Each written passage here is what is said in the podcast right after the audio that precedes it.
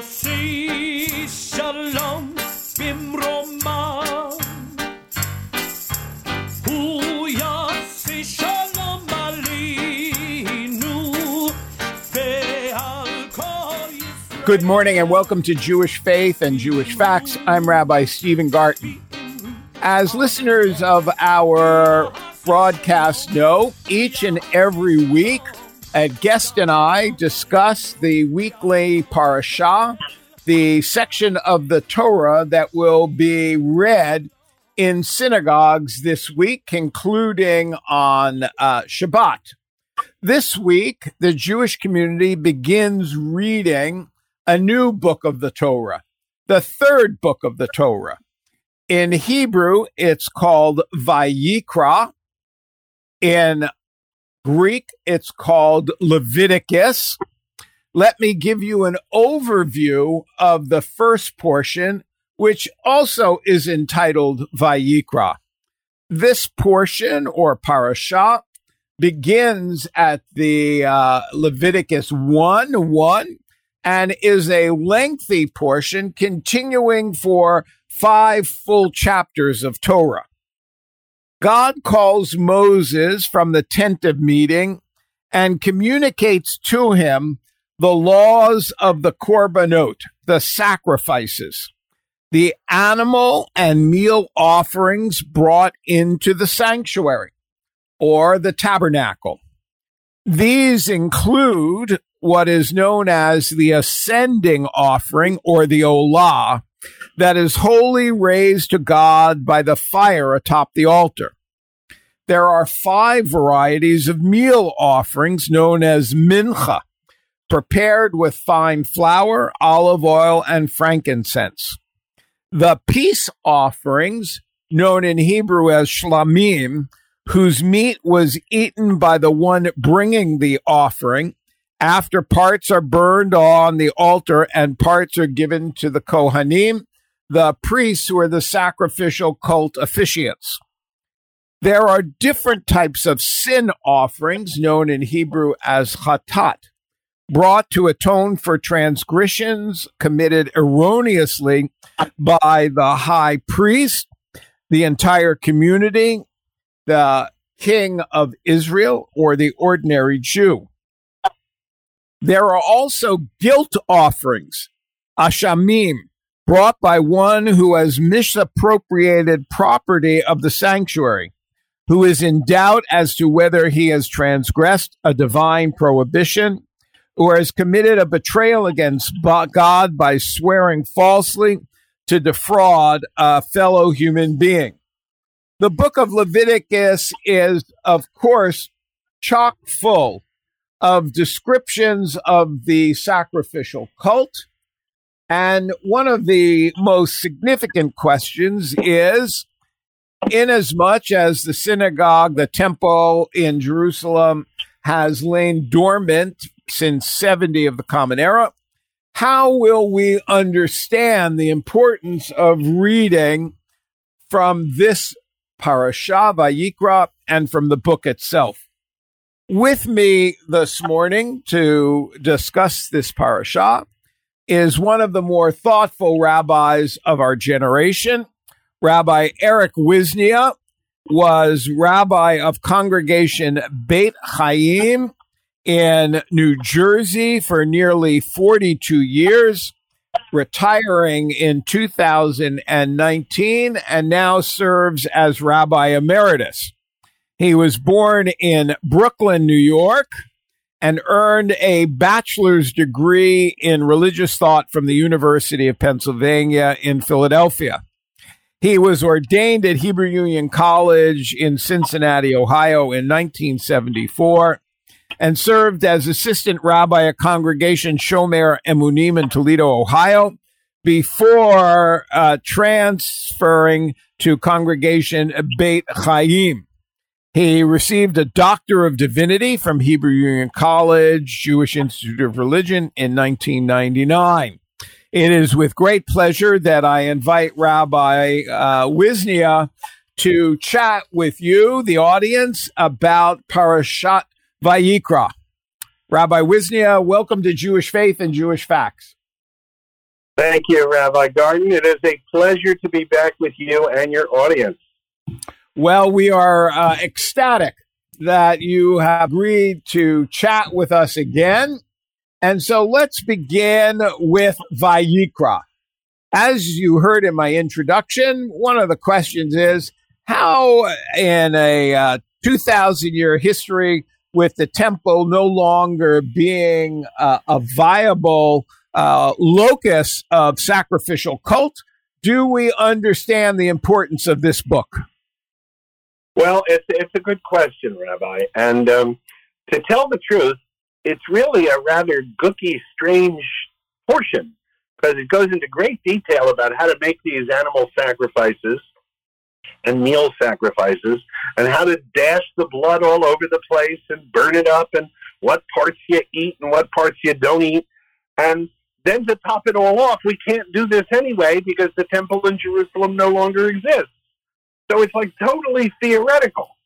And you might ask the question, so why are we bothering with all this rigmarole?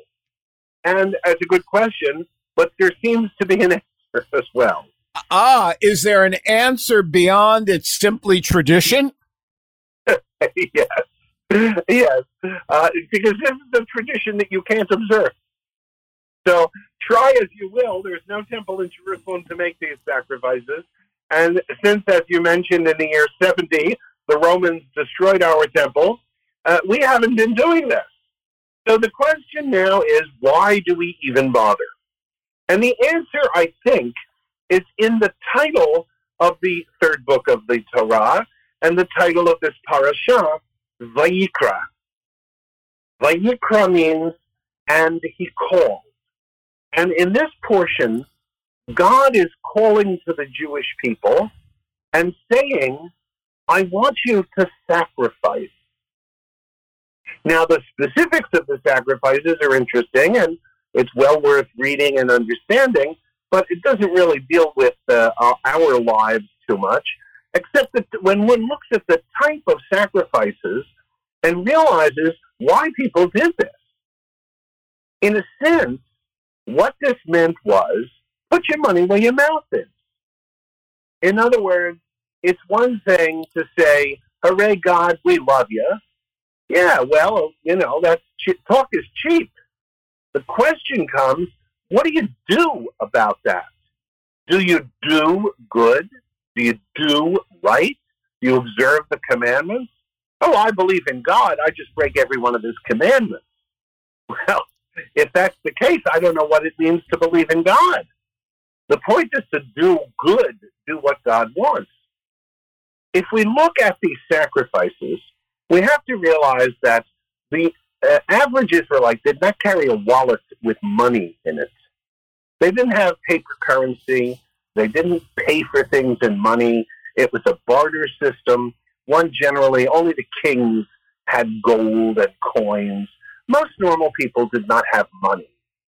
So what animals, animals and produce were their money. That was the, the, the currency. And so when you wanted to say thank you to God, you would make a sacrifice of an animal. And this was expensive, you know, animals were not cheap. This was large currency. And you would burn it on the altar, and the priests would have some, and someone go to the poor. When you did something bad, you would sacrifice an animal. You know, today when we do something wrong, um, Rabbi, I, I, we uh, go to the synagogue and we look sad and we say, "I'm sorry." Yeah, well, really, we're sorry we got caught. We're not so sorry we did it. So, are, are you suggesting that if you had your druthers, you'd reinstitute the sacrificial cult? Um, yes, Steve, and what I would do, I would put an ashtray on the middle of my altar in my synagogue, and I would make you, when you would say you're sorry, you have to come up and take a hundred dollar bill and burn it in that ashtray. Not make a hundred dollar donation to the synagogue and then say, "Oh, look at me, I'm charitable." Yeah, just take a hundred dollars and burn it up. How quick would you be to do that sin again? Well, given inflation, then, we might be looking at more than a hundred dollars. I, I think you're right. And then again, when I want to say thank you, like my my uh, my uh, my daughter has a, a grandchild. Um, what do I do? I invite my family, and we all go to the synagogue, and I sacrifice a bagel and some lox, and we have a nice meal, and we say thank you, God, and I feed everybody. So in a sense, I'm putting my money where my mouth is, and that's really the point of the animal sacrifice cult to put your money where your mouth is. You say you're sorry, mean it. Let there be some cost. You say thank you, you know, invite the family, feed them. You say you want to take care of world poverty, feed the poor. Put your money where your mouth is. And I So think that's in in in reframing this as uh, a wonderful uh, phrase, "Put your money where your mouth is." Um, listeners who've um, attended to the show before or previously know that the Hebrew word for sacrifices is korbanot, and that the Hebrew root of kuf beit resh seems to way, indicate kuf resh bait. kuf resh but bait. You said kuf resh. It's kuf resh. oh correct It, it's not. Correct. right Correct. Karev. Um, so um, it appears that that root uh, indicates some directionality of coming closer to something. Uh, And most people uh, think that the Korbanot are a method of coming closer to God. Would your um, metaphor of putting your money where your mouth is uh, fit that understanding of the definition of korbanot? Totally.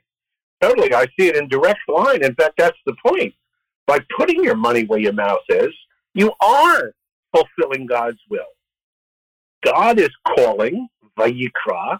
We now have to have a response and respond to God to come closer to God's word, to come closer to God's will, and do something.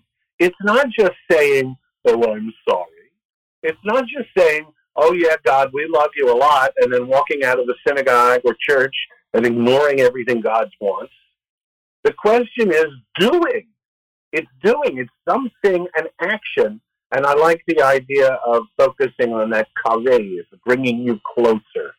God is calling. The question is, are we going to answer? Are we listening? Well, when it comes to listening, this week also has an unusual call to us. Um, every week, the Jewish people read a section of Torah. That's known as the Parashiot. But a number of times during the year, the Shabbat is designated as a special Shabbat uh, in which there is a uh, new haftarah that replaces the previously assigned haftarah. This week's Shabbat is called Shabbat Zachor. Every year, the Shabbat before the festival of Purim, we, which is uh, a festival to celebrate the foiling of Haman the Amalekites' plot to destroy the Jewish people.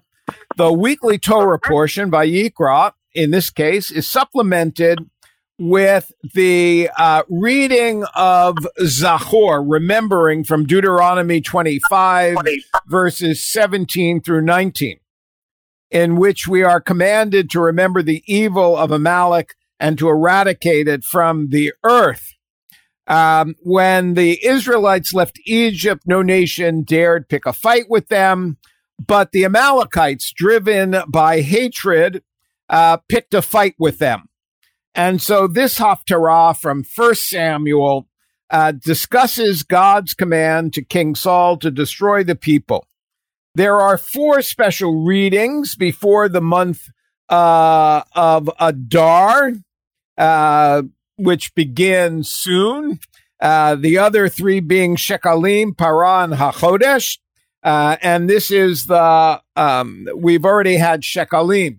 So, Rabbi, how do we understand this command to remember and how is it associated with the holiday of Purim? Well, I think there's a tremendous, uh, in fact, there's a direct line. You know, the, the, the, the portion we're reading in, in Leviticus is Vayikra, and God calls. And what I'm suggesting is that that demands a response from us. Now, next week we celebrate Purim, and uh, Purim, as you uh, as you correctly uh, told us, is uh, to remember the the sin of Haman, the uh, Haman, the Amalekite, who hated uh, Israel with a, a, senseless hate and tried to kill us all, men, women, and children. Um, and the, the joke is that Haman knew only one Jew. Haman knew one Jew, Mordecai. If you read the book of Esther, Haman knows this one Jew, Mordecai, who won't bow down to him. And Haman hates his guts. And Haman says, I'm going to kill him and all of his people too. And your little dog Toto too. You know, and he says, I want to kill all the Jews. So he goes to the king. Uh, it, it's a really silly story, actually. It's portrayed in a very strange way in which uh, the king is kind of a drunken sot. Um, and he marries, uh, he marry, he wants to have a beauty contest. He marries the most beautiful girl in the kingdom, who is a, a Jewish girl uh, by the name of Hadassah, who hides the fact that she's Jewish. She takes a Persian name. She calls herself Esther, which is thinly veiled Ishtar, the Persian goddess of fertility.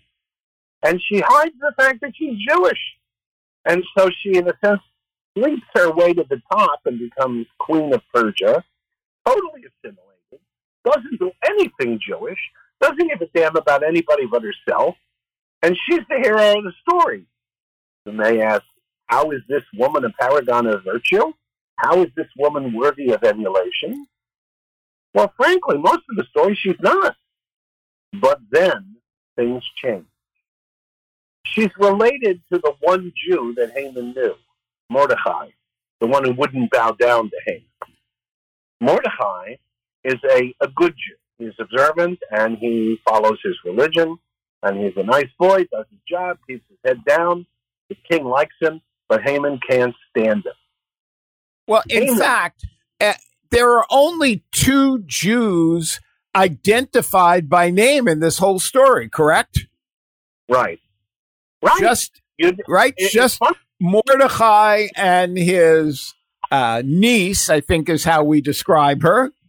Um, and and they're the only named Jews.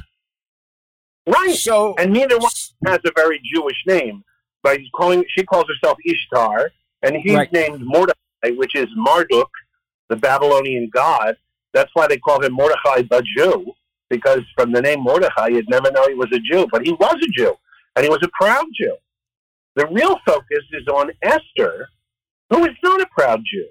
In fact, she does nothing worth emulating until the plot gets serious. Haman decides to kill all the Jews.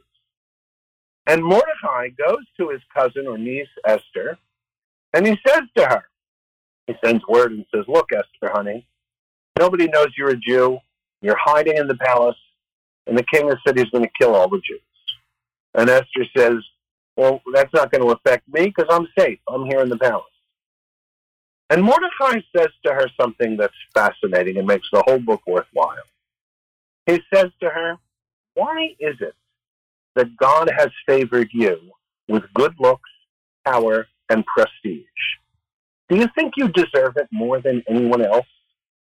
Maybe God has given you all these blessings just for this moment when you could use all your power and do something good. And if you don't, maybe God will take it away from you just as quickly. Maybe you should use your power, your prestige, and do something good for your people. And to Esther's credit, the woman who has not been a good Jew up to this point takes Mordecai's words seriously and says, Wow, I never thought of that. Maybe he's right. Maybe God has given me all these blessings just so I could do something good with them. And if I sit here and I'm selfish about it all, maybe God will take it away from me. So she says, and suggests that our, our people uh, turn to the book of Esther and read chapter 4. Uh, can I read it? The verse 15? Sure. Then Esther told, as a report of a, a reply to Mordecai, Go gather all the Jews to be found in the city of Shushan, and hold a fast on my behalf, and neither eat nor drink for three days, neither day nor night. I and my maidens will also fast as you do. Then I will go to the king, though it is against the law, and if I perish, I perish. Mordecai went away and did everything that Esther said. Esther waited the three days and went to the king. Now, when Esther goes to the king, I have to tell the rest of the story because it's it's worthy of a Woody Allen movie. Um, she comes to the king, who's uh, sitting there with uh, his right hand man Haman, and uh, she says, uh, the king sees her, and instead of saying, "Oh, you're not allowed to come visit me," he says, "Esther, you're gorgeous. What can I do for you?" And she puts on a little act. She says, "Oh, Kingy Poo," this is in Persian. Have I made you happy? And he says, Yes, Esther, you made me very happy. He says, Really, really happy? Yes, Esther, very, very happy. What can I do for you? And she says, I'll do anything for you. What would you like? And she says, If I've made you really happy, yes, Esther, you made me happy. Well, would you come to a party that I'm throwing tomorrow night for you? This is the king's language. He likes that because he heard Esther throws good parties. And she says, Oh, and bring your boy Haman with you too. Well, the next night she throws a party for the king and Haman, and the Bible describes it in great detail. This woman knew how to throw a bar mitzvah party. Let me tell you. I mean, this is worthy of Goodbye Columbus. A fancy, fancy affair, and the king and Haman are there, and they're a little drunk, and Esther comes in, and, and the king says to her again, Esther, Esther, you've made me so happy, and she puts on the same act. Oh, Kingy Poo, have I made you very happy? Yes, Esther, very happy. I want to give you a present. She said, Well, I want to make sure I made you happy. Esther, you made me very happy. What do you want? She says, Come to the party I'm going to make for you tomorrow night that's even better. And bring Haman. Well, the king offers her half a kingdom, and all she says is, Come for a party. That's his language. So the next night he comes, and Esther has thrown a party, and the Bible describes it the entertainment, the food. It's incredible. The king and Haman are drunk and reeling, and Esther comes in again. And the king says, Esther, you've just uh, outdone yourself. This is incredible. What can I do for you? And she goes through the act. Oh, King Ito, have I made you happy? Yes, Esther, you made me very happy. You're really happy, really, really happy. What do you want? I'll do anything for you. And then she turns to the king and Haman and says, Then don't kill me. The king immediately sobers up. Mordecai, uh, excuse me, Haman is shocked, and she says, "I and my people have been sold to Haman, and he's going to kill us all." And the Haman says, "Oh my God, she's a Jew." Well, the king is shocked, doesn't know what to do, starts opens the door and goes outside to get some fresh air. Mordecai, uh, Haman, excuse me, falls at Esther's feet and starts pleading for his life. Esther rips her dress, jumps on top of Haman, and starts screaming, Rape! Rape! He's attacking me! Safety! Safety! The king rushes back in. Mordecai has stationed soldiers outside the door who hear this, break in and grab Haman, and they start saying, He's attacking the queen, your majesty! And Haman is foiled. Haman is taken out and hung. Esther saves the day. And this is a girl who was self centered and didn't do anything religious.